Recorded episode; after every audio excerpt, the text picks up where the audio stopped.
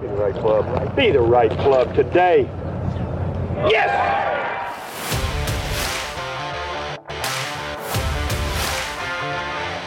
Again, has to be careful of the speed. What a comeback season for Hal Sutton. Come right back toward the hole.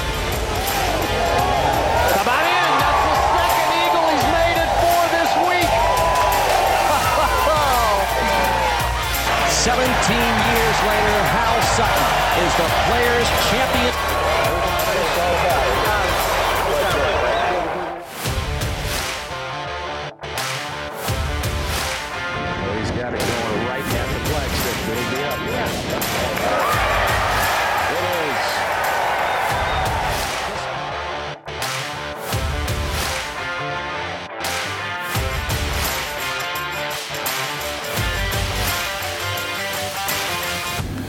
Hello, everybody. Welcome to another Be the Right Club Today podcast. Hal, what's up? 3M championship this week. Cameron Champ comes through. Golf course, you know, right? Played there a few times. Played there on the Champions Tour. I didn't think it was all that hard a golf Of course. It was always in perfect shape. It's a great time of the year to be in Minneapolis area. Cooler. You want to open up an academy up there in the summer? I'd love to. It's kind of hot down yeah, here right now. Yeah. Um, I thought it was interesting. I watched a little bit of the end. Um, some some they showed some stats of, of Cameron Champ's putting and whatnot, and he's struggled o- over the year with putting, and he was number one this week. And guess what? He you know he won. Well, that's just evidence. You know, his strength is his long game. Is he's one of the longest hitters, if not the longest hitter on the tour. He's a good ball striker, and then all of a sudden, when a weakness turns into a strength, catapults right into the winner's circle. that week, right? Like week. you know, and it's something that you've always said, and, and I think it's I think it's a great point. Like his calling card is his length, is his his ability to hit the golf ball. He's always got to keep that calling card. he has to have it every week when he goes out there you know and and that's why i tell everybody work as hard as you can on your strength don't uh, sacrifice your strength in order to make your weakness stronger but spend extra time on your weakness try to make it better And one of the things that that you've pointed out before was that you know Cameron Champ statistically is not a great putter. Um, Collin Morikawa statistically is they aren't great putters, but that's compared to the best putters in the world. You know he's still a great putter compared to a scratch golfer. He's still an adequate putter. It's just compared to tour players. so you know I, i've mentioned this before but in their hometown wherever they're from they're the best that there is and that's what their their mindset is In all areas. in all areas uh, not even in their weakness they're still world class to an average player Yeah. but once you compare yourself to the best players in the world your weaknesses stand out And I think that brings up a real quick, great point. You can't be Dustin Johnson off the tee, Collin Morikawa iron play, um, whoever the number one putter. Uh, Louis Oosthuizen putting. Um, so Louis has been playing great golf and has been a lot of those things, but he can't have the length that Dustin has and tied into all the other strengths and have whoever the best short game, Phil Mickelson short game. You just can't be that. That guy doesn't exist. Tiger came close, but even he couldn't be that for very long. perfect is not possible Yeah. Right. So understand your calling card and and stick with it and slowly try to try to improve some other areas. the journey is going to be long and you need to be better at everything and that's what every golfer feels you know i'd like to get better at everything and that's what makes golf so intriguing Yep. I love that. So we'll get right into our uh, our next guest is uh, Mr. Nick Clearwater. Um, he's the vice president of instruction of GolfTec. I joke he's he's in charge of everything at GolfTec. Um, friend of mine. I've known Nick for uh, six or seven years now. Um, super super smart guy. He's you're going to find real quick. He's definitely on the new school side of things when it comes. He, he's he speaks a little bit more of my language. I think he probably speaks it a little bit a little bit smoother and faster than I do. Um, but we met talking about sensors in the 3D world, and you're going to get a, uh, a glimpse into his world at GolfTec and, and how they measure things and how they uh, they measure twice and cut once. i loved it i was in awe so uh, get ready he he uh, he explains everything pretty eloquently and it's pretty fast and you know there was a couple of times whenever I was just like, I don't even know what to say right now. So, we don't stump you very often. Yeah. we stumped you. And so if you're listening on on the radio or whatever and have a chance to watch this on YouTube, definitely recommend to check it out on YouTube even after you've listened to it once because he demonstrates a little bit. Um, but yeah, you guys enjoy Nick Clearwater GolfTec. All right, our next guest on the Be the Right Club Today podcast is Mr. Nick Clearwater. Nick's the vice president of instruction at GolfTec. Um, GolfTec gives more lessons across the world than any other any other company, any other system out there. And you know, I've known Nick for four or five years now. We've talked and and gotten into a lot of the new school stuff, the data stuff, and so we wanted to bring Nick on and and pick his brain about what he's seeing at GolfTec, what's happening at GolfTec, and just talk about some golf. So, Nick, welcome aboard. Thanks, guys. No, it's cool to talk about all the things we're doing here, but uh, I've got a ton of questions for you and Hal too. So this should be fun. Awesome. Well, tell us about how you, you know, how you came, you know, got got on board with GolfTec and and where you guys are headed and what you're up to. Yeah, all my stories are boring, but I know that we need to talk about them to give some perspective here. So, uh, I went to college in Michigan, graduated from a PGM program, was a club pro out in the Northeast for a long time, Connecticut, New York, New Jersey. Uh, then decided I didn't want to be a club pro anymore. I met uh, a few smart friends who taught me about how golf instruction really works. Um, I was good at golf growing up as a kid and all the way up into when I was a club pro. I was okay. Um, but I didn't really know how any of it worked. But because I was good at it, people assumed I did. So I taught a lot of lessons. Uh, but then once I found a, a, a, way to measure swings, which is really the bread and butter of what GolfTec and all of our coaches do now, it became interesting to me. So I was fortunate enough to uh, travel the PGA Tour for about 10 years um, and be an independent contractor from there. And then uh, GolfTec had, had asked a few times about if I had any interest in, in working with them. A lot of my best friends work here at our headquarters. Uh, it had never really worked out before, but in 2012 we uh, came to a, a, nice little agreement of how we could still uh, how make this beneficial for both of us. So I started started then. Um, we were really in our infancy as a company of understanding how Six Degrees of Freedom worked and really how to teach golf because it is hard to, to find good mentors uh, uh, that understand 3D from there. So now my day is really hanging out at our headquarters in Denver, Colorado. I am allowed to get away from my desk once in a while to still go to a PGA Tour event or two. Um, and uh, my main job is to make sure coaches have fun during their day. So the easiest way to describe that is if it, if uh, and you guys both know this from for golf lessons too. If a student comes in and you're not at all surprised at what they're doing, you've seen this before, you know how to handle the situation. You can relax, have a good time with that student, give a great experience, and, and enjoy your day. So that's mainly what I'm trying to do is prepare every coach for any student that's going to walk in with any problem and give them a, a, a problem solving uh, system that's efficacious for anybody. So that's my job for about a thousand. I think we're almost at a thousand GolfTec coaches all over the world. Wow. So Nick, you're collecting a lot of data. We talk about data all the time. You know, uh, what have you found? What what's important to a golfer? Yeah. Great question. I wish this this kind of story was told more, Hal, and I didn't realize you were really into the data like that. But I guess being around Chase for more than five minutes, you have no choice. Uh, he knows it as well as I do, I'm sure. Um, well, what we're able to do because of our scale, Hal, is is cool. We can run. Uh, we've run a very simple yet what I think is a really elegant study that should help golf teachers everywhere and golf students uh, around the world too. So every student that walks in, we see more than a few hundred thousand unique players every single year. The, when they make their first swing before we start to give them instruction, we track uh, a lot of different things. We used to track just two sensors. Uh, one that sat on your tailbone and one that sat on the, the back of your cervical spine, top of your thoracic spine. And then we would save that data along with uh, all the ball flight data that we had as well. And then we tie that to how, how good you are. So, what's your handicap? So we had an array of amateur golfers that walked in, all different skill levels. We get the best all the way to ranked beginners. So we could then tie together who was really good and how did they move when they swung and how did the ball fly relative to the worst players and start to really see some correlations. It's not causation, but some correlative correlative movements in there that really define what good players do.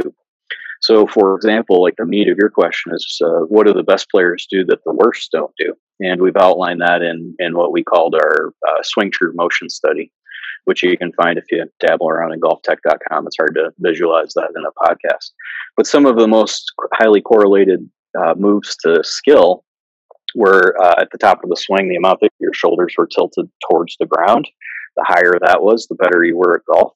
There is a point where um, your your return on investment there isn't great, but on average, the best players tilted themselves more towards the ground at the top of the swing than the worst players. No one will ever know really if that's their problem or not until they see a competent instructor. But uh, that one came to mind as a as probably unique, and I think that would be interesting to anyone who's never really studied data before. And then another one that breaks up a lot of the dogmatic views of golf is the hitting and in the follow through, the amount that you extend your thorax or everything from my sternum upward backwards was a serious correlation to skill, as opposed to your average guys who you you guys meet them. They come in for golf lessons and tell you they're trying to keep their head down or stay real still through the ball, or they just don't really know how the follow through works in general. But it's very highly correlated to skill. So couple that with a, a, few other moves, such as where you place your the center of your thorax in the backswing. The closer that is towards the target at the top of the swing, the better the golfers were, and that was the highest correlation to skill. And then the second highest was the center of your pelvis and how close that was to the target when you hit the ball, which should make a lot of sense. That's a part, a big piece of controlling the, the bottom of your swing. So you hit the, the ground, then the ball. So putting all that together, uh, you really have a, a, very basic template that could be considered the most fundamental parts to play the game. Uh, fundamentals are always talked about as your grip and how you stand and where you're trying to aim. But you know from experience, and I've seen you hit a few shots on the range uh, when you played competitively, where you don't always see the same grip out there. Not everyone's aiming the same way. No one stands really the same way. Um, those aren't actually the fundamentals. Fundamentals would be how you move yourself around and uh, direct correlations to skill level, which is what we're trying to produce. And then we release that data out to the public. Uh, you can find it on a website right now. It's a rather old website, and I'm looking forward to uh, upgrading the data with our new motion measurement system. But it's out there for anybody who wants to see it. And oftentimes, uh, if I present a PGA sections all over the country. I'll talk about our, our swing truth study and the those fundamental moves when you play golf. And I, I find that coaches are far more interested in it than I was expecting because it seemed very remedial to me. It would be to Chase through all his years of using 3D. But if you don't use 3D either on a daily basis or have access to it or have a friend who can teach you about that, um, most people actually don't know the basic moves of golf. Nick, one of the one of the follow up questions I have to that is, you know, you mentioned the thorax, so the rib cage, the center of the rib cage being more towards the target um, in the backswing for better players than than for lesser skilled players. So this one's it's kind of a loaded question, but I, I love your take on it. I love your take on it from a just your average GolfTec instructor that's you know been run through the system and, and is and has kind of taught the to, to simplify it and go kind of through these numbers first. But you know, Hal's talked a lot about um, his how he was taught to swing growing up and and and and some of that stuff and he was taught to move off the ball quite a bit right and he was taught to have a lot of translation a lot of a lot of upper body slide off the sway off the ball. When a Hal Sutton comes in, a really skilled player comes in, and say he's not doesn't have have any real issues, you know, controlling the. Obviously, Hal didn't have any issues controlling the bottom, but doesn't have. He's not really struggling with with his golf swing. He's just coming in to check GolfTec out, and you guys see a lot of movement off, even though that's outside of the range of what what you guys recommend. But yet, he's a really skilled player. How do you kind of go through the weeds on that because that's something that Hal and I always talk about. You know, the better the player, you got to step back and say, okay, hang on, is are all my beliefs? Am I going to throw all my beliefs at this guy, or, or what am I going to yeah. do? Well, that's an awesome question. I'm glad you asked that because I hadn't really thought about it with Hal, but knowing his swing, that's a perfect, uh, uh, perfect segue into it. So first, I think your teaching system needs to be uh, def- well defined, but lenient enough to help anyone. So while I wouldn't model out a backswing to do it as Hal did, uh, for reasons, and we should talk about those. Because he's very skilled at it, and he's acquired the familiarity of the, the translation away. But on the downswing, he moves the, the center point of his thorax far enough toward the target where he doesn't have a problem hitting the ground in the right spot or hitting the ball solid. That definitely isn't something that you should be looking at for first and trying to uh, just pigeonhole him into a, a model swing that you have. That that makes no sense whatsoever. Um, anytime a good player or a PGA Tour player asks me uh, for help, it usually starts with about a half an hour conversation so that I actually know what it is they would like to get out of the session, for one, and what the actual problem is. and that oftentimes takes a lot of questions because the answers aren't. Uh, uh, I find that most people can't explain what they actually do because they don't think about it in a logical way. So, for if Hal came in and saw me, I'd say, "Well, what's the problem? Where where are the bad shots going? What what would you actually like to do?" And then he might tell me, "I'd like to hit it a little further." maybe as an example.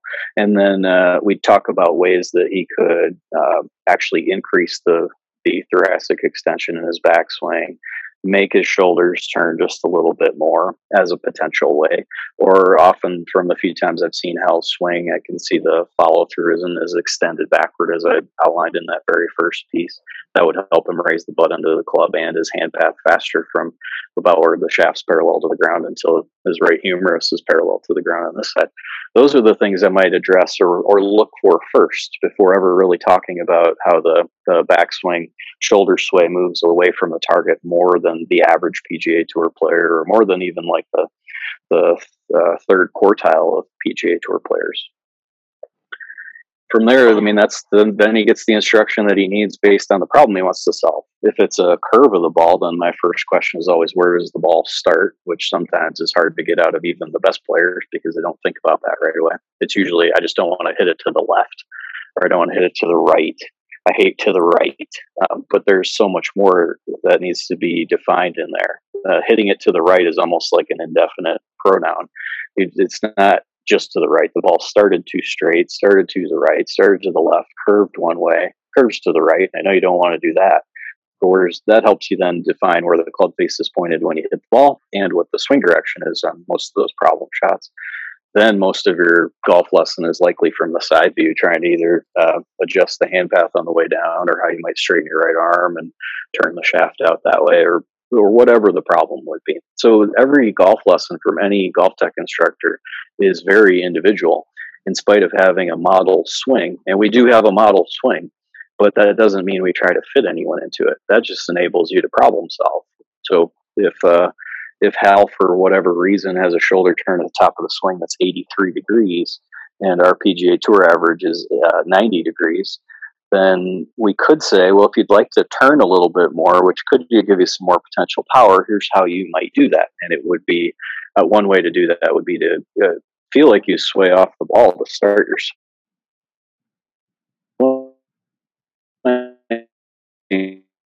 once the shaft is off the ground degree point in time where the average PGA Tour player stops moving away and starts moving towards.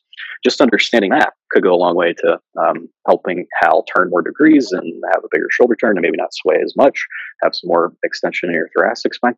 And that's how golf lessons should be. It shouldn't be uh, go ahead and hit a shot and I'm going to tell you exactly what to do. You need a lot more questions than that. You need your teaching system to be extremely lenient. Where if Hal came to me, it might take 10 lessons before I ever talked about the shoulder sway if if at all would totally depend on how he's playing and how he wants to hit. If we worked with each other for a hundred years, chances are he'd look like my model swing at the end of a hundred years, but it might take that long. All thoughts? Uh, well, first of all, uh, Nick, I don't play much golf anymore. Uh, I don't either. I, I, understand. I do this thing called teaching now, and that took away from my own playing ability. But you know what fascinates me about all this is I didn't have any of this when I learned how to play, nor did any of the teachers have any of this. So we basically pulled this out of the ground, basically.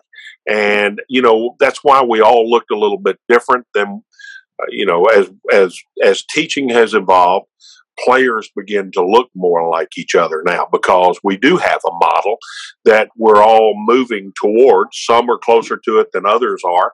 And, and I loved your analogy of how you uh, pick your spots where you try to move somebody closer to the model based on what they're doing presently in their game and what they want to accomplish. Uh, Chase and I do the exact same thing when people come in. We try to understand what's going on and what their goals are before we ever get started. So uh, I'm glad to hear you say all that because you know we've never I, have never unfortunately never been through the door of GolfTec in my life, but I appreciate what y'all are doing, and I, uh, you know, we kind of modeled ours after you, and we didn't even know what you were doing. So I guess we just know Chase golf, knows what you know? he's doing.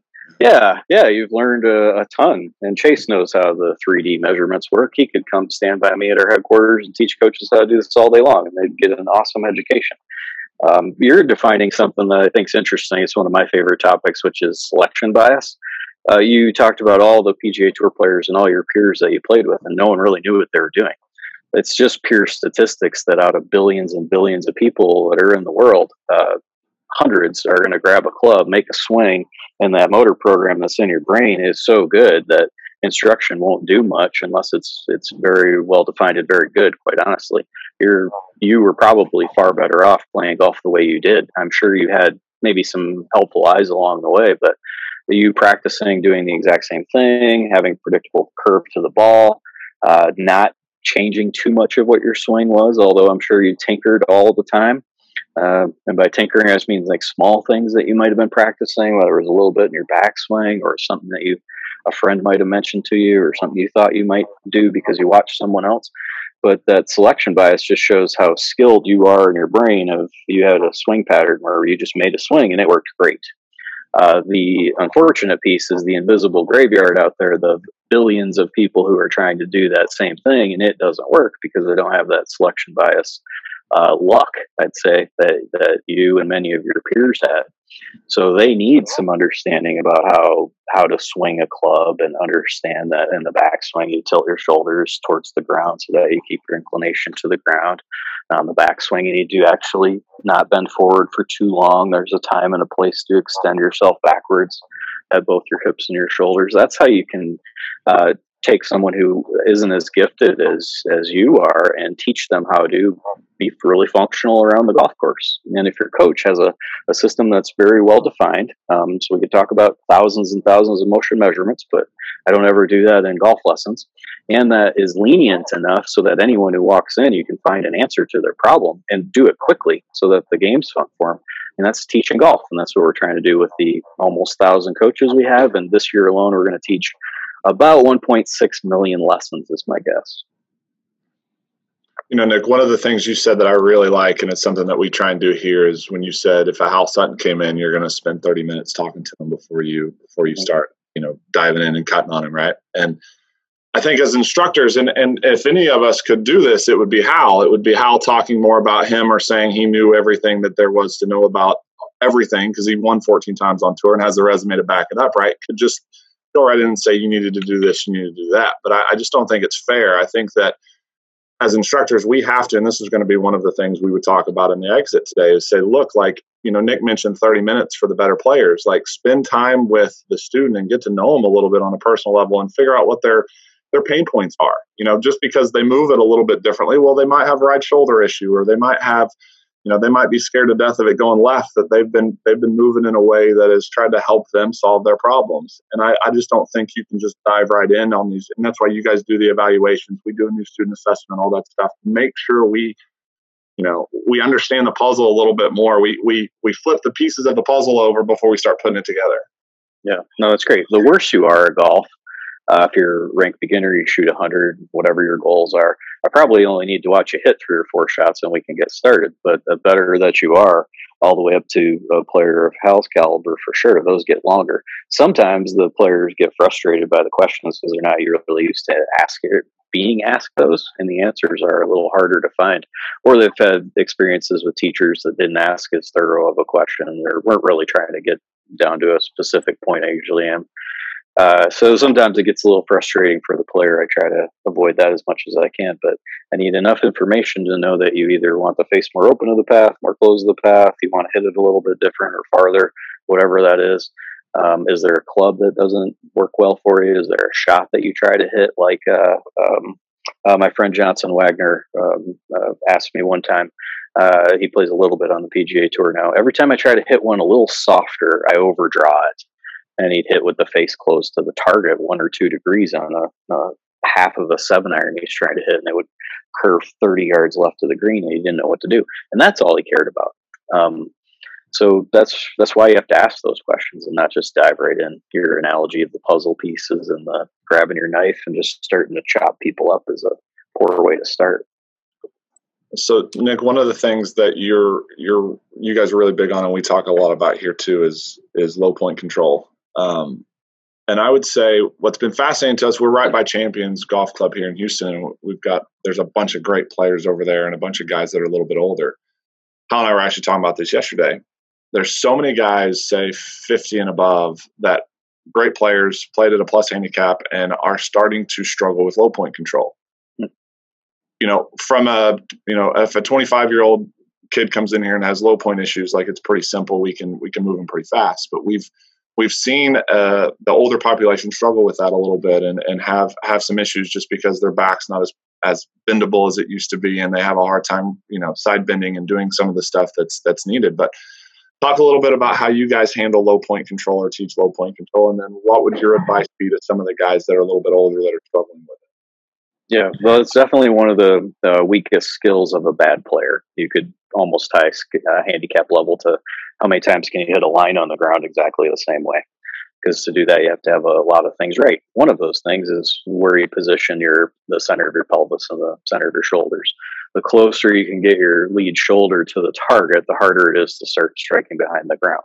That doesn't mean you're going to hit good shots that way. Ultimately your angle of attack can be too uh, too downward relative to the tour average, it might be harder to swing fast.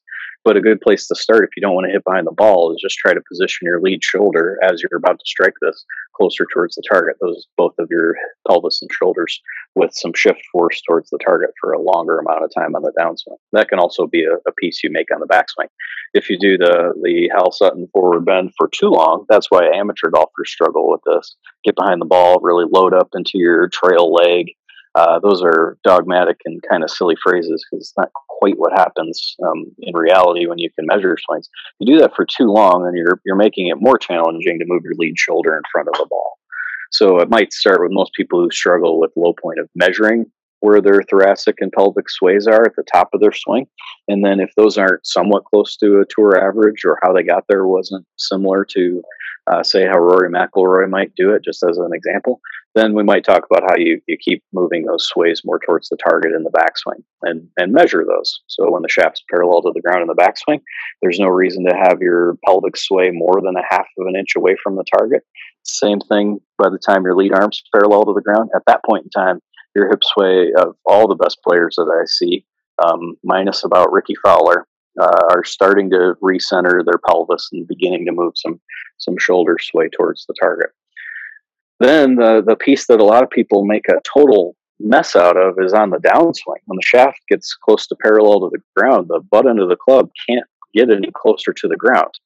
Because as you're starting to uncock your wrists or move them towards ulnar deviation, like you'd see in the YouTube video here, you're pushing the, the head of the club farther away from you. So you need to get the butt end of the club to go upward. And people either don't do that very well who struggle with the low point problem, or they do it in a way that is maybe even more complicated, which is tends to be try to flex your lead elbow to get the butt of the club move up. I'd prefer a system where you, you still keep your left arm fairly straight, and by fairly I mean uh, less than 10 degrees of flex is usually what I find the most common. And then you've got to bend yourself backward from that point in time through the ball. And that's what's helping you make the butt of the club rise or the middle of the grip rise.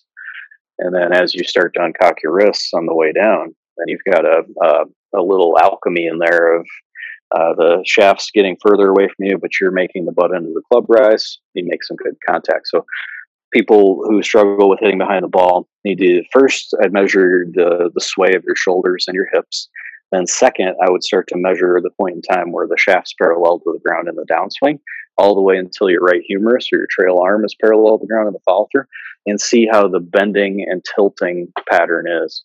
I find like the, the if you don't right tilt or can't side bend very well, which you mentioned, Chase, of uh, older players, that usually isn't the worst function of hitting behind the ball. I find that it's the the sagittal plane bending forward and backward. That's the piece most people get wrong. They don't do it enough. They do it at the wrong time, um, or they don't understand they need to do it at all. And then the the club is too close to the ground at impact and smash.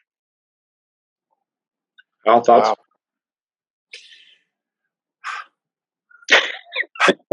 Did I say that right, Hal? hey, uh, I was I was trying to follow every bit of that. You know, uh, uh, one of the things that I wanted to mention, and it's not completely about that. You know, that is a lot of information, even for a skilled player. And I'm Yeah. certain that everybody listening to that right there was like, let me rewind this and listen to that one more time. I'm sitting there thinking about how many of those functions I had in my golf swing when I played best, my best. Yeah. And I don't know, to be honest with you. And so I guess the reason why I'm even saying that is this is a great lesson for a student to learn to trust their whoever's coaching them, teaching them, and leave it up to them. And we pick one thing, and we're going to work on this for a little while. You know, you mentioned a whole lot of things there, and that's 50 lessons. Would you Oh, agree with be. that? It could be. That's yeah. Sorry. So, um, so I worked under the premise of here's like the nerdy reason. Here's the, the nerdy stuff that actually is the problem. If I gave that lesson, Hal, um, and you already did this well, you had this skill, but you didn't know it. It's kind of back to my selection bias uh, piece. All of these really complicated things, you just made a swing. You got most of them right. Sometimes you got it wrong, and you hit shots that you didn't like, but a majority of the time you got it right. So you did what I'm just describing to teach other people to do that, I spend most of the time with people who hit behind the ball. Uh, first, just watching the sways, measuring those. But generally, it's how do you get to where your right arm is parallel to the ground in the follow through. I teach people essentially just how to move themselves around on the downswing. And this is a really good checkpoint for how to uh, alleviate that. You want to have your hips just about as high off the ground as you can. That means you've straightened your legs after you've hit the ball. You want to have uh, the backward bending I'm describing happening just from your sternum or the, the buttons on my shirt up. That should be bent back about 20 degrees when your right arm's parallel to the ground. You should have your arms very straight and just point the shaft straight towards the target. Something like that. If you do that really well on that side of the ball, then you've actually learned the skills that I explained in a more complicated manner. So my lessons, while I, I might be able to talk like that with you and Chase because I think it's the right venue for it. In a golf lesson, I don't say any of that stuff, and usually just tell people, "Here's how we're going to punch this ball down the fairway, uh, hit the ground in front of the ball, and then you've got to be really certain you get all these parts right in the follow through of how straight your arm should be, where the shaft needs to go, how that extending goes. Watch me do one. That looked pretty easy, right? Okay, you do this, hold your follow through, and then usually the first few shots someone hits, I'll uh, it won't quite look right or it won't be good enough of all those pieces. And I start to just move them around a little bit, say, you need to do this a little more, this a little faster. See how I look a touch more bent over to the side than you do? Do it again. And within five, ten balls, it's very rare that someone can't learn how to do that follow through piece, which is ultimately teaching them how to hit the ball with those mechanics that I described earlier. So while your lessons uh, could be super complicated. I don't think any of them should be complicated. Most of mine are uh, on this swing, move the butt end of the club backward, hits you in the right leg in the backswing. Or uh, I teach a lot of people who turn too many degrees, even though that's not often talked about. So I tell them, feel like you keep your trail knee as bent as you can all the way in the backswing. Um, simple things like that are the cues that I give in all my lessons, and so do the GolfTec coaches. But to get to that, to making something really simple, the better you know the subject matter, the easier it is to do something like that. So, talk about the percentage of the club, how much the club face has to do with where the ball goes. I think that makes a great deal of uh, what's your take on that. Oh, sure. I mean, that is the, the primary tool of which direction the ball's going to start.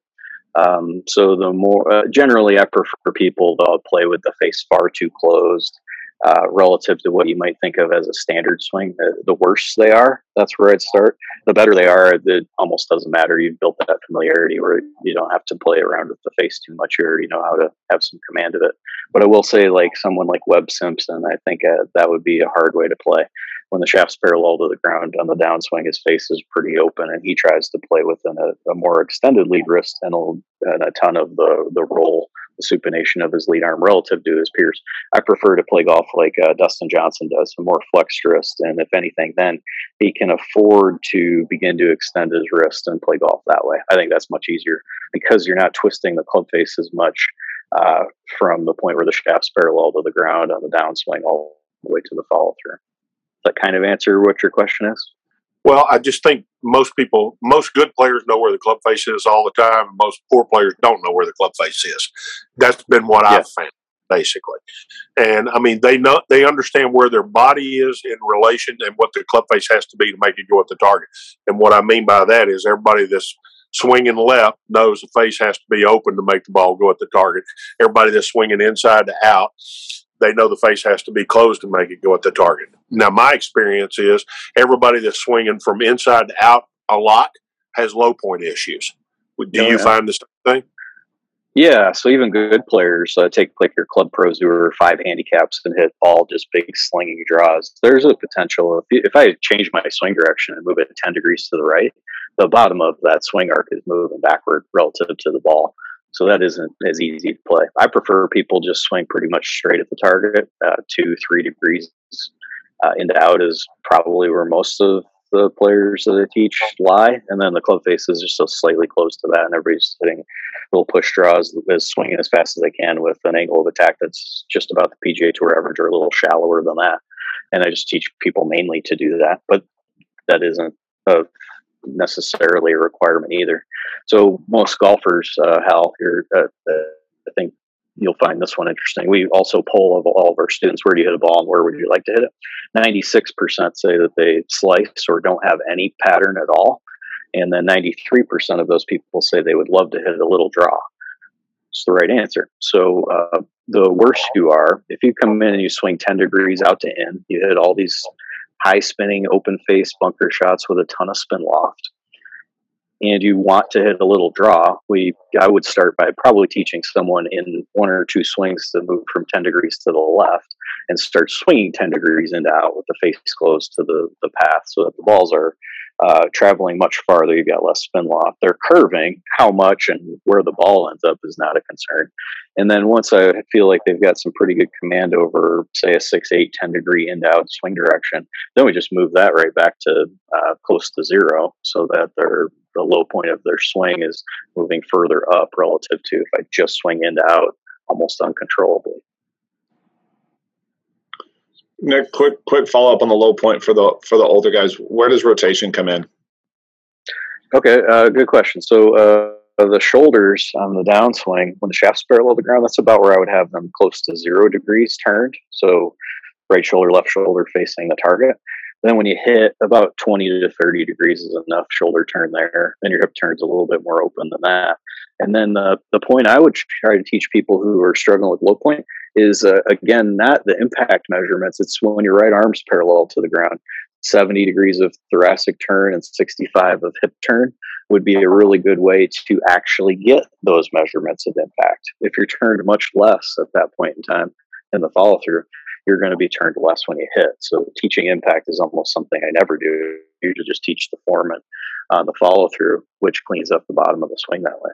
But your your question, I think, is uh, uh, how much are the the worse your low point is for those better players who overdraw and the older guys, like you're explaining, their knees are usually too bent in the follow through, their hips are too close to the ground, and they're not turned enough degrees. Uh, there are easy ways to teach people how to do that, but I think starting by measuring that is is easy. So if you could say, uh, here you are with your right arm parallel to the ground, your shoulders are turned 45 degrees. The guys you see on TV who don't hit behind the ball, those are closer to 70. So here's how you do that. If that makes sense to a student, then you've got some buy-in, and you can start pulling out your scalpel and showing them how to do that. Sure, and we we see a ton of older guys, yeah, that don't extend near enough post impact, you know, and so that's that's a, a, a lot of times the the lowest hanging fruit that we attack. Um. A few guys, and I think uh, I think Chase people uh, just over time lose that skill, and maybe because they don't know that they have that skill. Uh, so it's not. I don't think it's it's old age oftentimes that causes this problem. I think it's not understanding that you want to keep bending yourself backward. So over time, that form just deteriorates to where you're bent more forward. Um, well, and, and, they start hitting behind it, so they think they need to stay down on it more, or they, you know, they they were told they've got to stay in posture longer, and so a lot of it is those biases that they've had for because really that generation never really had video or never really had any kind of mo- let's say modern instruction. Not that we're any better than the old school guys, but but everything back then was keep your head still, keep your head still, stay down, stay down, do all that stuff. Well, yeah, everybody we, had to learn their own way and you, would read books or DVD or you watch DVDs 10 years ago and you, you try to find like uh, Ben Hogan wrote this. I'm going to give it a try. Uh, what he hadn't measured swings, didn't really know what was happening, not through his own fault. It was just that technology didn't exist. Right. So then that book is read by tens and thousands and hundreds of people, and pretty soon that's how you play golf, and then that's just spread down from generation to generation.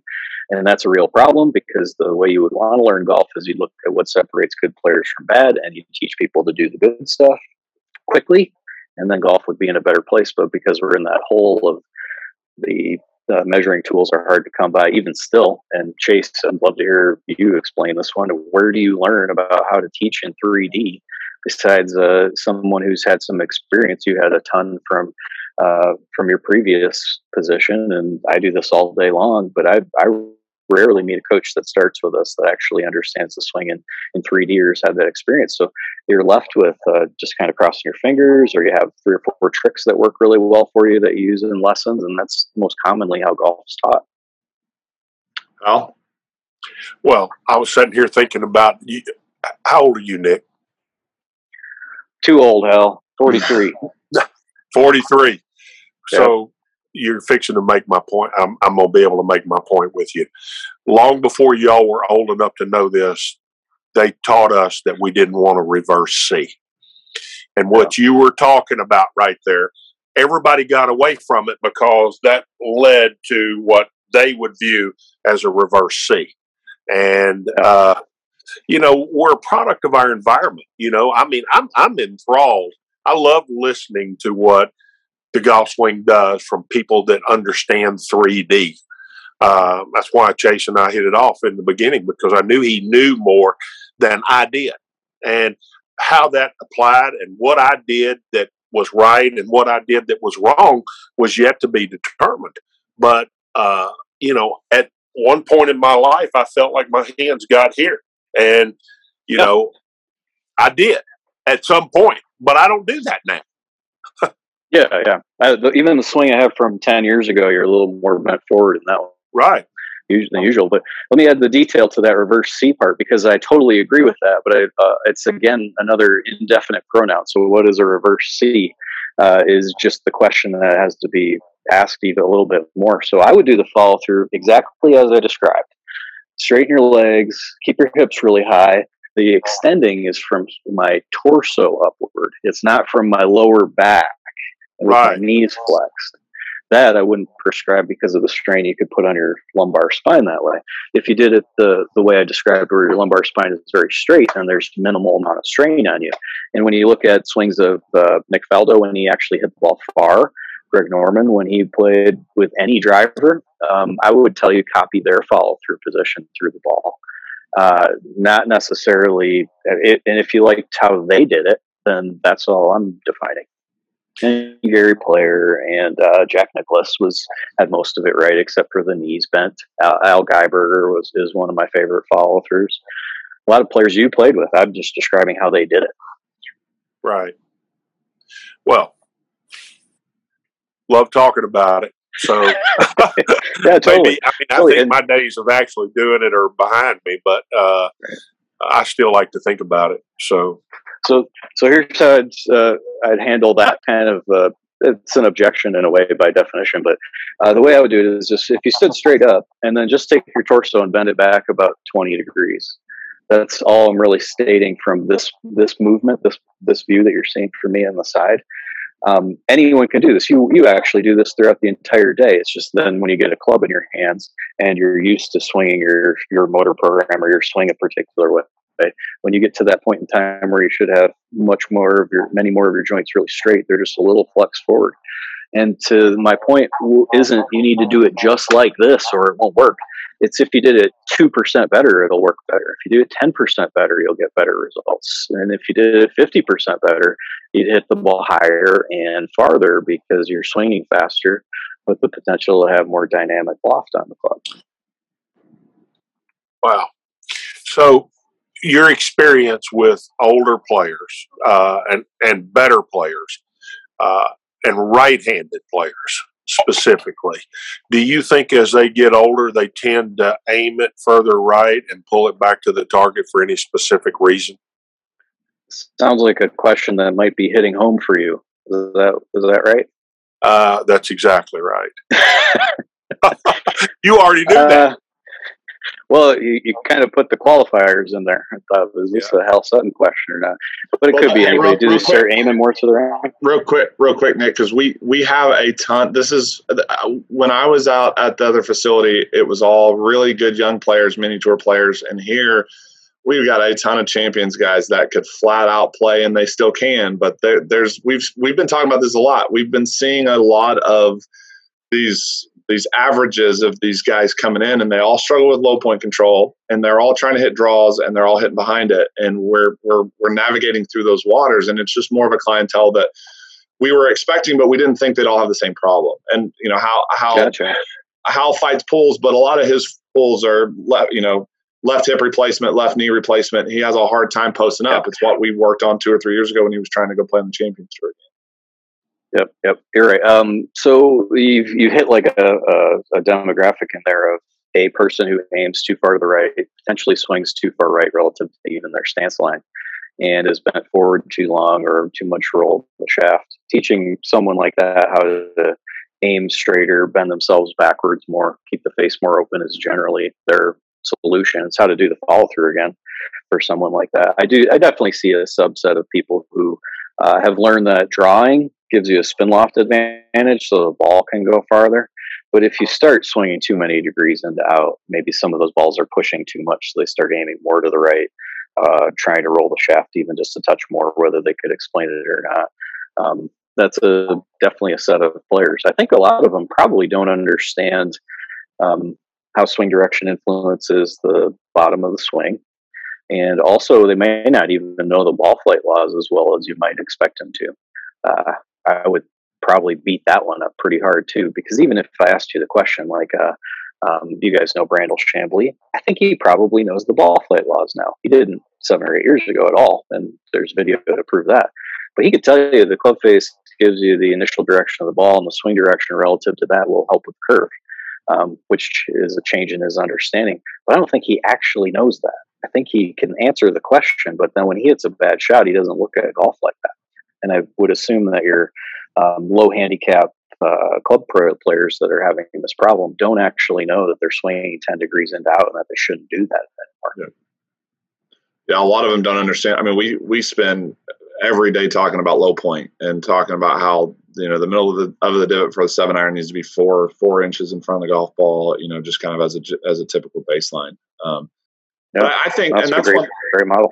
And that's one thing that you know Hal and I kind of hit it off four four years five years ago at the PGA show, just talking about some of this stuff, and he was always so inquisitive about it. And and one of the things that you kind of brought up, and, and when you were describing moving low point more forward and some of this stuff, is that all this data, all this stuff, isn't necessarily for the student. Isn't for the student. It's for us to understand and to be able to use our all of our resources and all the information that we've learned to apply it in the simplest way to, to move the, the smallest thing in a, in a direction that gives them a better chance to ball better.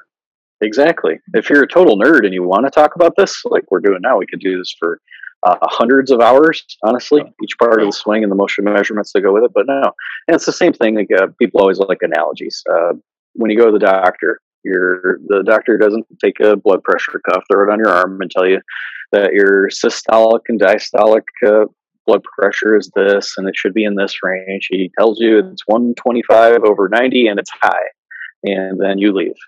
Uh, unfortunately, probably with medication, it has some way to actually help you. Um, but that's golf instruction too. It shouldn't be overly complicated. I would think, Hal, I think uh, after playing or teaching dozens of Champions Tour players, you'd, you'd, you'd appreciate the the technique and of a GolfTec coach is nothing real complicated. What they know in the back of their head is very complicated. Uh, I'm always hopeful. Um, we test them pretty hard to make sure they could tell the same story I am right now. But the lessons are we tell people do not make this complicated. This isn't a here's what I know contest uh, with people. Those are those are the worst. Well, one of the things that I mindset has a great deal to do with it, and the better player you are, the more you have to be sure of what you're about to do. So, to me, I need to understand what you're talking about to me before I totally buy into it. So, I don't know what you think about that, but the better the player, the more they need to understand what you're trying to do. Yeah, anyone. I think that's why golf is so hard for so many people. They don't actually understand what the task is in general. So your your concept of the five handicap who swings too far to the right, they don't really know what they're supposed to be doing. Would be my first guess. So you explain it all the time. Where's the low point? Uh, the way you described that, I think, was great. Of my model swing is four inches for the middle of the divot in front of the ball. You don't have to do it that way, but that's what you should at least be striving for. Uh, the same thing goes for for golf instruction. It just shouldn't be hard. It should be something where after I've explained to you what we're going to do, um, if you the better you are, the more you need to know why you should be doing that because that buy-in really frees you up to uh, practice your motor program in a little different way and not feel like uh, well, I went to see, or you used to hear this probably all the time, uh, Al. I went to go see this teacher and he told me to do this, and it just doesn't work for me. Chances are he didn't explain that very well, or you didn't grasp the explanation that was given. He might have explained that well, but you didn't understand it anyway. And that miscommunication then ends with uh, uh, expectations that are different and you don't know why you were supposed to be practicing that in the first place, then maybe you don't at all, and suddenly your swing is no different. You still have the same results, and you say that guy doesn't know what he's talking about. So let's let's jump ship here from uh, golf swing to a lot of people are talking about speed, and they want to hit it further. So, how can you help players gain speed in your estimation? Okay, uh, great question. So I'd watch their swing first and measure it to figure out where that deficiency is. The main deficiencies are the backswing isn't uh, turned enough, so that can be either a sway problem. The farther you move away from the, the target for a long amount of time in your backswing, eventually I get to the point where I can't raise my lead arm very high into the air anymore. That's why recentering your sways early enough in the backswing allows you some freedom to keep raising your lead arm up into the air. It's not even a flexibility thing. It's just people tend typically get that pattern of movement wrong. Too too swayed off the ball for too long before bending backward and extending enough. So that's step one that I'd watch. Um, maybe step one would be first even how you hold on to the club. So if you're holding the club more like Jordan Spieth for an amateur player or Bryson even, and you don't have the familiarity of hitting with the, your left wrist very flexed or not going into too much extension too soon anyway. That's like a giveaway of are you trying to hit a greenside bunker shot when you set up to the ball or not. So make sure people have their hand turned enough on the club to the right or away from the target. Then watch their backswing so that they I know that they're capable of moving themselves around enough to make a long enough swing that could produce some speed. And then the uh, the most interesting part most people get wrong is on the downswing, not bending themselves forward enough before bending backward. That move sagittally forward and backward is the biggest weakness, I think, in golf instruction and the in the most flawed view of how amateurs think of the swing. They don't know to do that. They don't know how long to do it. They don't know when to do it. They don't know when to stop bending forward and start going backward. They don't know why they should do that. Those are those are the pieces of of hitting it far. So to tie all that together into one picture, I'd practice the movement of the backswing so you could wind it up enough, bend forward until your lead arm's just past parallel to the ground. Like uh, Tiger Woods is often blamed for bending forward a lot on the way down, lowering himself to the ground. What he's really doing is just accentuating that part before he starts to bend himself backward. More bending forward on the way down helps him hit it farther. That's why he played golf like that. It wasn't uh, a flaw in the swing. He might have done it a little bit more than I would have told him to, but uh, that's a big part of it. And then the bending backward, Justin Thomas jumping off the ground, Rory McIlroy having his both of his legs straight when the club is a foot and a half past impact. Those are uh, big pieces, and it's not the ground reaction forces. It's not the uh, uh, your ability to use the ground. It's you moving yourself around that contributes to how fast you can move that club head. But, but Nick, don't you think? Because I was going to kind of talk about ground reaction force a little bit. Don't you think that that kind of recentering is, you know, reloading, reflexing the spine in transition is is giving you a platform to jump from? Yeah, and that's fair. And maybe I said that wrong with uh, uh, regard to the ground reaction forces. And, and Those are it's not, important. It's not. It's not a react. The ground's not really reacting there. You're actually loading into it and then using it as a platform to jump from. Yes, that's how you move yourself around. Uh, Yeah. It's not necessarily the ground helping you in that regard. It just gives you something to push off of. Yeah. So one of the things, and I keep kind of asking this question too, because I'm always fascinated. Because you know, with my swing, we we measured all this stuff and then had five or six things, and we we created our own model per se or our own set of averages and and then you know working with some of the some of the biomechanists and and, and really a good friend of, of both of our Scott Lynn from Swingcat, awesome guy. Um, he he coined a phrase that I love, and he said, "Chase, people are messy." And I, I think that's a great phrase because every time I think i I can fix this one so this one problem that I keep seeing with this big group of group of players, let's say somebody comes in and they're L5S1 is fused or their their cervical spines fused together and they don't have them they can't separate upper upper body lower body. They've got no no rotational separation. How do you work around the outliers? And and, uh, and obviously you know it's experience and it's and it's, and it's having a big enough toolbox to be able to do it but like it was always fascinating working. You know, I got to spend a lot of time with Bryson, and then also, you know, moved over here and started teaching with Hal. And I mean, Hal was so inquisitive on his every every question he asked me was always about his golf swing early on when he was still trying to play. And it was always I always had to sit there and like think and be like, okay, how does it work with with this guy who's had a left knee replacement, who's had a left hip replacement, who's had a right hip replacement, like all this stuff. How do you work around the messiness? Yeah, and I like that too. And I've been to Scott's uh, uh, studio in California too, and he's an awesome guy for sure. Uh, the crux of that is uh, people are messy, as he said, and how do you get around the messiness for sure? I would tell you that I'm not, well, I have a model swing like you do, and Hal even does. He just may not know it all the time. Every teacher does. You have something you're working towards, or else you wouldn't know where to even start everyone has a system, everyone has a model swing. They just don't know it. Um, so I've got a model swing if I'd like someone turned about 70 degrees with their thorax when their right arm's parallel to the ground. Not everyone I teach does that. Not every great GolfTec student does that. Not every great PGA Tour player does that. But I know that if they're turned a little less, they might have a problem with the swing direction being too far into out. They might have a problem hitting behind the ball. They might have a a, a problem with just uh, having their knees flex at that point in time. You can kind of almost start problem solving what's wrong with someone when they don't meet your model. That's why you do it.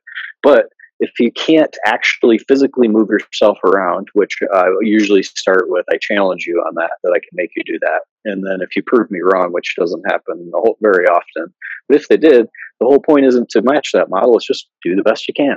So if someone can only be turned 60 degrees when the right arm's parallel to the ground, that's fine. Just do that. Um, we'll practice the over curve and the swing direction. Generally on the downswing, and just make your left shoulder maybe stay down a little bit longer, which drives the swing direction more to the left a little bit longer. Then the need to be turned as much on the way through the ball isn't nearly as essential. You just, you just have to, back to one of those initial points, you have to have a swing system that's lenient enough, even though it's really structured. So here's what I want you to do. But if you don't, that's okay too. Uh, that's wow. Uh, you catch me in all, I'm in awe. I don't know what to say. You know, I mean, you're you're a smooth talker, Nick, about the golf. Unfortunately, I have to do this quite a bit. Yeah, yeah. yeah I mean, this I is mean, this is uh, my job, and this our GolfTec coaches know this stuff too. Wow. I I always joke with with Nick because in in the in the underground golf instruction world, there's a lot of differ different differentiating opinions, differing opinions, and a lot of different personalities. And he he wades through those waters so so well. It's always impressive. I always laugh when when he he gets some trolls coming after him and and, and their system, and he just he, he handles it like a like a grizzled politician every time. It's always it's always so so so impressive. so impressive. I appreciate that, and it's, it's uh, I appreciate Hal your your comment. I'm not trying to baffle anybody here, just talking about golf. So that's well, it's awesome to hear you I'm, talk about this too. I'm I'm I'm amazed, really, to be honest with you. Uh, I mean, you've got it figured out, and you know, if I were somebody that didn't work with anybody. I was a good player, and I come in to talk with you about my golf swing. It's easy for me to tell that you know what you're talking about. And that's half the battle whenever someone's coming in to take a lesson. Uh, you know your model and you know where you're trying to get people to go. They're going to see that pretty rapidly. And, uh, you know, I, as I'm sitting here listening to you, the, when I played my best, I felt like my hands were a long ways from me in, at this point. And, you know, that's where you were talking about being. And, you know, every time I felt like I was here, I wasn't playing very good. And that's simply what you were talking about right there. Yeah. No, that's one of the biggest parts of golf is it doesn't stop at impact. Uh, unfortunately, I'm seeing a lot of teachers who don't understand the follow through is important. If the follow through weren't important, you could do anything you wanted in the follow through. That's not how golf works. So, yeah, I could see how, uh, especially for you. I'm guessing that your worst shots were a touch too low and maybe started too straight and drew too much. Is that Right. fair? Okay. Right. So to help you keep the face open a little bit more, moving the butt under the club faster for a longer time after you hit would keep the the twisting or the axial rotation of the shaft would take some of that off, and it could help you have more loft, which aims the face more to the right, and those go up in the air and push more. So Nick, I'm I'll be working on that in a few minutes. he, he, he will. It'd be he an interesting too. one to talk about. Uh, uh, Hal, if that's your problem, the bending backward would be a big part of it. But I'm sure you've, you've talked about this with uh, with Chase too. But how you move through the ball, and it should feel more like you have a bunker shot style lead wrist extension through the shot could help you do that too. So the point where your right arm is parallel to the ground and the follow through the shaft's like a lightning rod standing straight up in the air. That would help you keep some loft on the club longer too. And something like that, if a teacher would have told you just that small of a cue, feel like you do this when you have this problem, and it worked, and you understood that all you needed to do, or what you were trying to do, is keep more loft on the club, you could have maybe gone out for uh, weeks, months, or years and never hit more than one of those low uh, over curving shots. That's how that's how you teach PGA Tour players too, little, little bit at a time, just knowing what the problem is, and not necessarily playing any games with your backswing. Yeah, I mean, un- under for him to understand, you know, if he he's at Sawgrass and cooks one left on 16 and then gets through 17 and gets up on 18 and he's got that left driver feel in his head from 16 if he could do something whether it was left wrist extension on the finish just to keep the face pointed up in the sky a little bit longer Yeah. just to get That's through so powerful. survival The better the player, yeah, yeah, the better the player, the more important those cues are. So yes, 18. You describe that. Uh, that's a perfect analogy. 18. You're nervous about overdrawing that thing. If you have something in your system of how to play golf, extending your wrist, keeping the butt under the club low, but still bending yourself backwards, something that worked to where you do. If I just do this, I'm more likely to get a shot that'll go to the right. It might overcut. I might actually hit this up on the hill on 18 but I won't hit it in the water. I'm going to do that.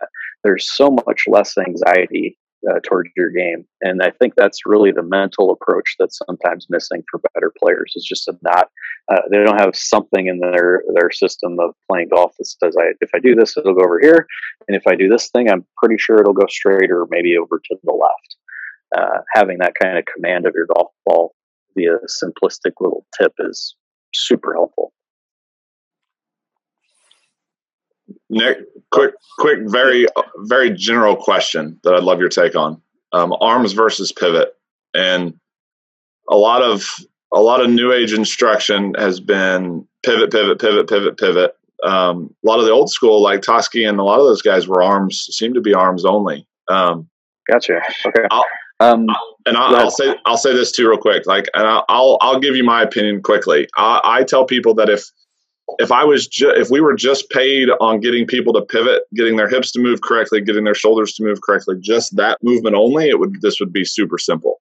Where everything breaks down is when we start putting our hands on the club and it starts starts to break down. So I, as I've gotten deeper into the 3D and deeper into this stuff, I find myself pulling more towards educating the arms first, and the body tends to respond more so maybe even just from chest chest or belly button up if i can get the shoulders and the arms to work correctly usually the lower body responds pretty pretty well um, but that's that's my opinion so that's kind of where i'm where i'm going with the questions i love your take on that Yeah, no, that's uh, I think you define that really well. It's a little, little bit down to that. Uh, um, one of my bigger pet peeves in golf instruction is the indefinite pronouns.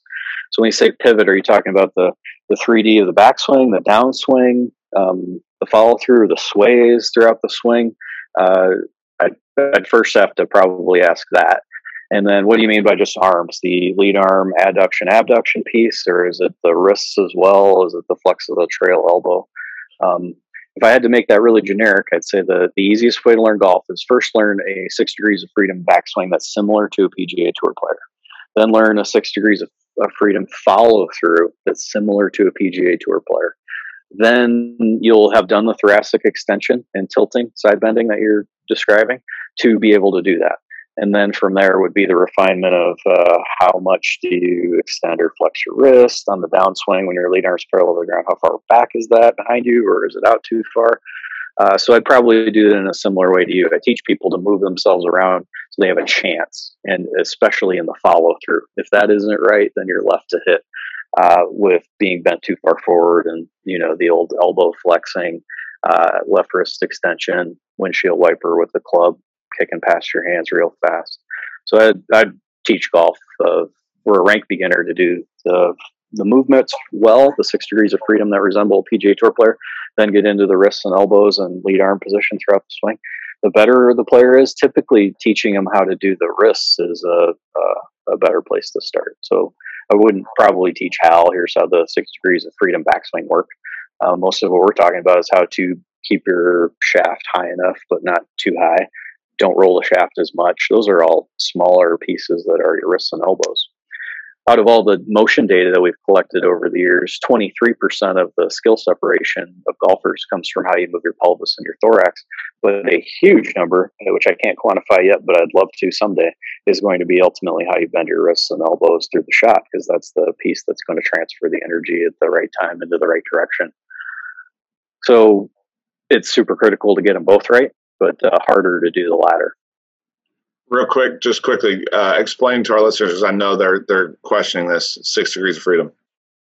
Oh, gotcha. The uh, the shoulder turn as an example of one degree of freedom. That's the one that most people talk about the most.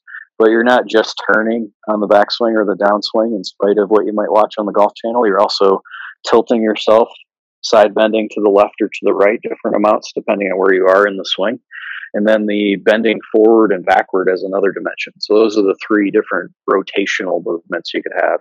But there's also the sway away from the target or toward that all of your joints can make. And you can lift those upward or downward and push towards the ball and away from the ball. Those six dimensions can be measured.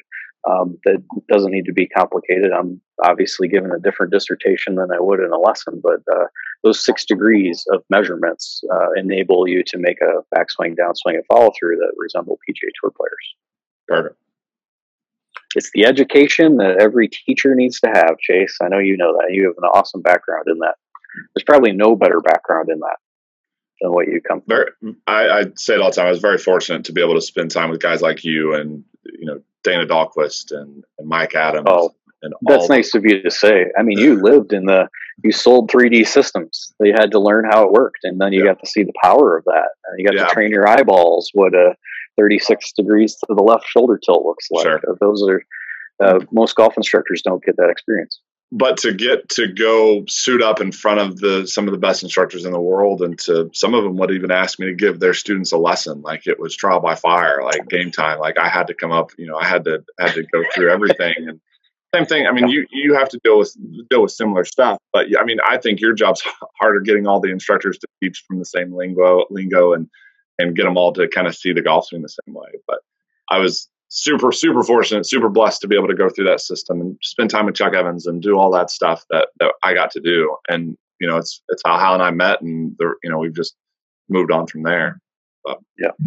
Golf would be so great if everyone every teacher understood 3d not to necessarily an expert level but they knew that you change the bend of your of your shoulders and you tilt yourself towards the ground in the backswing and they could say similar words. Um, we have a our GolfTec coaches have a, a, private Facebook group that you can't get into, but it's the most civil, organized, and understandable golf conversations. And it's probably the busiest forum on the internet about golf, but no one knows about it because unless you're a GolfTec coach, you don't see it. Then you can go to a separate group of teachers, two thousand of them, and none of them work off the same um, verbiage uh, verbiage at all. Yeah. yeah, their their glossary of terms are indefinite pronouns and things that just don't make sense, and no one's using actual words, and you can't have a conversation about golf that way. You can't even start. So uh, that is one of the harder parts. It was certainly messy when I started seven or eight years ago, but uh, we're on the right track, and really we're just trying to help golf teachers be really good at their job, which makes their day easier and students get better. Our average student drops about seven shots in a year Uh, GolfTec coaches are good at what they do, and the, uh, their system behind that is complicated. But when you take a lesson, it feels really simple. So, Nick, a lot of different body types out there, different heights, different wingspans. How does GolfTec factor all of that in? Sure. So I would say that we we still just work off the same basic template. So regardless of how big you are, what you look like? Um, I, I definitely don't think the wingspan has a whole lot to do with how you'd want to move yourself around in the six degrees of freedom. Um, but you just make subtle changes to your model swing. So the average PGA Tour player, when you measure how far their shoulders are bent forward, it's about 41 degrees when they set up to the ball. If a person that comes in and they're six four is bent forward 32 degrees instead of 41, you wouldn't panic and try to teach them how to do the PGA Tour average. You just mold your system to the person that stands in front of you. Uh, that happens. That's easier to do when you know your system really well. Then you can make all the adjustments to to that to fit the person. So it should feel very individual no matter who you go to. I would agree.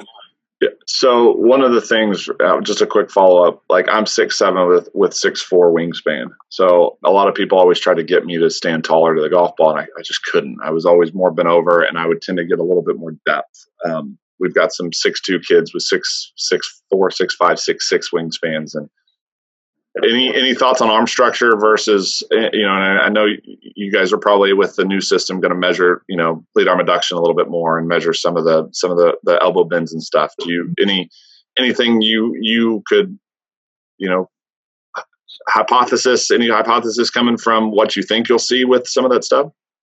Um, I'm not sure I understand your question enough to find a measurement that would so be one different? of the one of the things I tell like my longer longer arm players is they've got two options with with backswing structure. They can either go a little bit more vertical or they can they can go like max width. Like we got to be a little careful if getting left getting too deep in the backswing because they run out of space. They don't have their they've got they don't have the space Gotcha. to to come down. And so I was just curious again, very general question, but curious kind of what what you see with guys that are that are built built differently.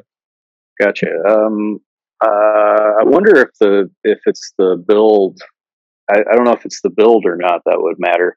Like the lead arm, if it's lower at the top of the swing, I can definitely see how the uh, abduction of that arm moving faster is a little trickier on the way down, but it's super important. Think of Right. Matt Kuchar as that type of player. Right. Meanwhile, if you had your arm up, you could be a little slower with the uh, the abduction that way, and just change your your shoulder tilts to lower the shaft in. So I think it would be more dependent on how you chose to do the backswing. And I would, I typically just teach teach people move your your right elbow off your rib cage about three or four inches, put the butt under the club a couple of inches behind your shoulder, uh, sort of in line with how you move the club on the way back. It would get a little bit above your shoulder, but I wouldn't go more than a couple of inches above it necessarily, and just fit people kind of into that box. But if a good player walked in and had the Matt Kuchar arm swing at very low, uh, or Bubba Watson, I don't necessarily make them do that box either. Yeah, gotcha. Awesome, sir. How you got any more any more thoughts? Any more questions? Uh, I got a lot of questions, but we don't have time for all of them today. Hey, Hal, Uh, there's a question. Uh, I do a lot of interviews with with PGA Tour players uh, all the time. Uh, one of my favorite questions to ask is, "Who is the best hitter you've ever played with?" Have you answered that on your show yet? Who is the best hitter of the best golf ball ball? striker, yeah, the best hitter that you played with. Who was the most impressive when the ball sat there, either on a tee or on the ground? Trevino. Trevino. I get that one a lot. I think Al Geiberger said the same thing. Yeah, Trevino was as good as I. You know, I he we were. I'll never forget this. We were walking off the eighth uh, tee at Muirfield Village, and Trevino looked over at me and he said, "Hal," he said, "right there, if you can control the bottom of your arc right there for that long, you'll be a great player." And you know, that's a real general remark, but it's pretty factual. so accurate. Absolutely. How you do that is how you do that's the fun stuff that we're talking about now. Well, and that's what we've been talking about for the last hour. So, uh, you know, I appreciate you coming on, Nick. I I, I respect your knowledge, and uh, you know, I, I was kind of in awe listening to you how well you defined everything you were talking about. It's obvious you talk about this all day long, every day. because it just comes right off the top of your your head just like that. So, uh, hey, I sincerely appreciate the compliment. That means a lot coming from someone who's been around the game, done as well in it as you have. Well, you know, one of the things we talk about is the difference between art and science, and I really believe that the the next greatest player that's going to come along is going to have a mixture of both. And I don't think it's all science and I don't think it's all art. I think the science part of this for the player is he's got to have understanding. And, you know, you pretty eloquently helped me understand some of the things that I didn't understand. So I appreciate that today. No problem. You got one of the best coaches in the world on this call, though, too. Chase knows what yeah. he's doing. Well, and I know that. And I appreciate you saying that. Uh, yeah. I knew that whenever I spent quite a bit of time with Chase, and that's why I wanted to bring him to Houston. And uh, I, I had a selfish motivation in it that I wanted to learn, but uh, I know what Chase knows. I mean, I don't know what he knows. I know he knows it. That's the point. Yeah, yeah. No, that's well, awesome. no, thanks for the conversation. I sincerely appreciate it. Nick, I, I, and I really appreciate the kind words coming from you because you're you're one of the best coaches in the country, and I'm I'm um, I'm I'm I'm aspiring. I'm I'm I'm working to help my players the best way I can, and in the end, I, I care, and that's one thing how I talk about. We we love our players to death, and I had a kid win an AJGA a couple weeks ago, and I cried like a little baby. Like it was it was uh, good for I you. A, I was a sappy mess, man. But it you know you put the heart and soul into these kids and, and and these players, and you want them to get better, and and it's it's you know, guys like you that are good resources for for guys like me. I mean, heck, last time at the PGA show, I was showing you video of a player I was struggling with and getting your opinion on how to help them. You know, and so it's that's that's what it takes, and it, it takes the groups like the private groups that you guys have, where they're very civil and they're just trying to get people better, and there's no egos in this thing, and that's what that's what this podcast is all about. We're just trying to help players get better and learn learn more about the game and I have a feeling that, that, that some of our listeners are going to have have to listen to this one a couple of times to, to grasp all the all the technical pieces. But we love it, and that's what we expected, and we're we're so glad you came on. And and for any of our listeners at home that you know want to want to get better at their game and don't have any local instructors that they that they've gone to, man, go check out the Golf Tech because the GolfTec store close by because they're they're led by by Nick, who's freaking awesome. So we we really appreciate you coming on again. Thanks for thanks for all you do. Yeah, no, I appreciate that. And if anybody wants to find more info about what we do, golftec.com is a place where you can find any of our locations. We have about 225 internationally right now and growing fast. We aren't even close to being done there. And it's not the size that makes it cool. It's just that our business is so good. Our students really love what they do. We care, like what Chase is explaining uh, that's a, a, great place to look at, at what we're doing. And then if you want to find any other GolfTec stuff, that uh, I'm trying to be as invisible as I can online, but we do have a YouTube page, golftec.com slash YouTube, uh, sorry, a YouTube page. Search GolfTec. You can find a ton of video content. We're trying to do some long form videos that are maybe a little more in depth than what you might find online. Uh, but we've put a bunch of cool stuff up there if you appreciated anything that we talked about today. Awesome, Nick. Thanks again. Thanks, Nick. Thanks, guys. Well, there you have it. Nick Clearwater. He's got a clear understanding of what the golf swing does. You know, he, he talks about a system, he talks about a baseline a lot. And yeah. and I think it goes he goes into this idea of like if you're going to teach 5 or 6 lessons a day, you kind of got to have a baseline or a, or a set of principles that you like to see. Everybody's not going to swing the same, but there's certain facts in this game that we have to adhere to, but then there's a lot of a lot of um, uh, you know just beliefs that you have to hold true to your heart when you're assessing these students.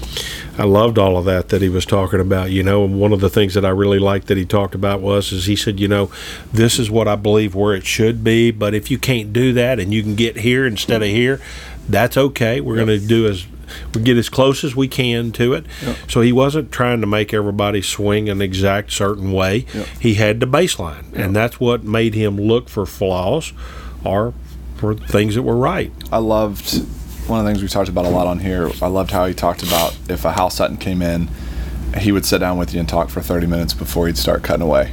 And I think that's I think that's so important. I mean, the better the player, we've got to understand your pain points. We've got to understand you better before we can just start going in and slicing and dicing. Well, there's a, a lot of reasons for that. We talk about how fragile really good players are, but there's a reason for that. They have further to fall, and yep. you know, and they can't afford to fall. you know, because they're trying to stay at the top of the heap, Yep. and you know they're they don't want to lose a thing. They're right. wanting to add to what they have, That's right. not backtrack. You can ruin a 20 handicap and it's not going to hurt his career or his livelihood. You ruin a tour player, you know, it's it's a long, long, hard fall. Um, an interesting point he brought up that I, I I've never heard anybody say this, and he was talking about the older generation of instructors. He was talking about you know think of like late late 80s, early 90s. He was talking about how those guys taught in a difficult era. It wasn't so much like a lot of people say, oh, they just didn't know, or this or that, or this or that. They would they would speak negative, negatively of the instructor. It was more so like, man, they they came up in an age where there wasn't a lot of information, and there was a lot of a, a lot of throwing stuff on the wall and hoping it sticks. Well, there was a lot of trial and error, and you know, cameras didn't have the shutter speed to show where the club face was at. Uh, you know, I, I grew up in that era. That was my era, basically. You Track- know, TrackMan didn't exist. TrackMan didn't exist. Uh, you know, what I will say is, I never worked with anybody that I didn't think they were trying to help me. Yep. And maybe they didn't have everything all the tools that we have today. They obviously didn't, but they were still trying, and they had some. Um, they had a baseline too. They had a belief, and um, anyway, you know, I'm thankful for all the people that tried to help me. Sure, they were Just- doing they were doing the best they had under the circumstances. They were dealt doing the best they could. the last thing I'll say about about Nick, I like the fact that you know he he knows the 3D world. He can spit out the numbers. Obviously, you, you guys saw that. Um, but he's he's a good player. He can also tell a Hal Sutton or a tour player, uh, Johnson Wagner, that on the 18th tee at Sawgrass, you might have to do this to get through that shot and believe in something, right? And a lot of the 3D guys, the 3D nerds, can, we can jokingly say, a lot of the scientists didn't play golf, didn't play golf at the highest level, and they're literally just teaching you out of, let's say, a textbook. And that's too dogmatic, might not be the best word, but it's just too black and white. And there's got to be some, like you always talk about, you got to be able to be able to believe in it. I can tell you, you used on there. You talked about the 18th hole or uh, at Sawgrass or whatever. Haven't stood on the 18th hole for all the money against Tiger Woods, I can tell you, you better trust yourself. Yeah. And you know, whatever you're working on at the time, you know, he was talking about handle Yep. height, and uh, that never occurred to me. But I knew I wasn't going to hit it in the left, which thinking back to it, I wasn't going to go low left with my hands because that brought left side in. Mm. I was going to be up here. Yep. And Yeah, no, and I, I mean, I think, I think a couple of takeaways for the better player, as we always say, listening at home. Make sure two things: your instructor is going to ask you a lot of your a lot of questions about your journey, like how you got here, what are your misses, why, what do you feel like you do, what do- you know, do they have some data to back up, and and can they, if they're going to ask you to make a change, can they prove to you why it's going to help you? You know, if it's just hey, let's let's just guess at this and guess at that, it, you know, some of the little feels and tips might help, but it's it's basically luck at that point, which which Nick kind of mentioned. But you know, working with you a little bit, working working with Bryson a little bit, like it, I had to prove to you guys, like, why am I going to ask you to make a change? Well, because of this, this, this, this. I had to convince you. well, we got to know where we're going. Yeah. And you know, How and why. And yeah, that a stuff. good instructor. I mean, you, first of all, you got to find out where they're at if you haven't worked with them, which is what Nick was talking about doing, Mm-hmm. and you do all the time. And then the second thing is that good player saying, "I know where I'm at right now, and where are we taking me?" Yeah, and you know, I, a good player's got to believe in where you're going. Yeah.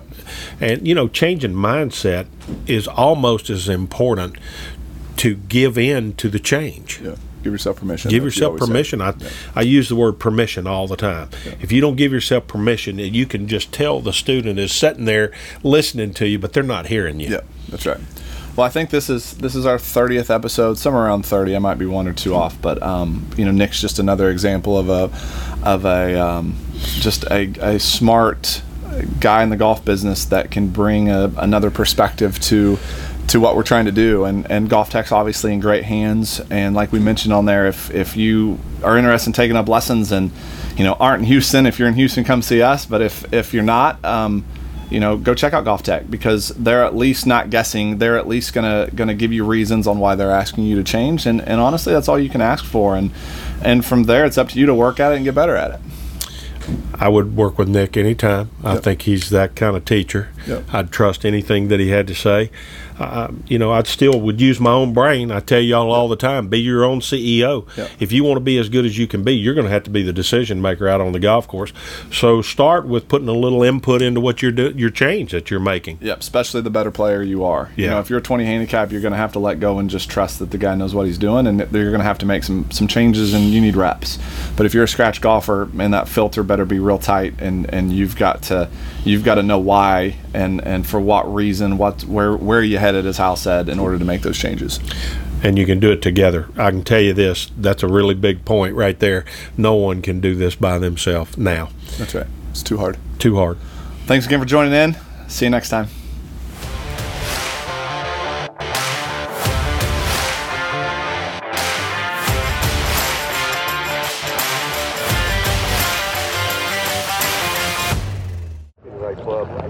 Right club today.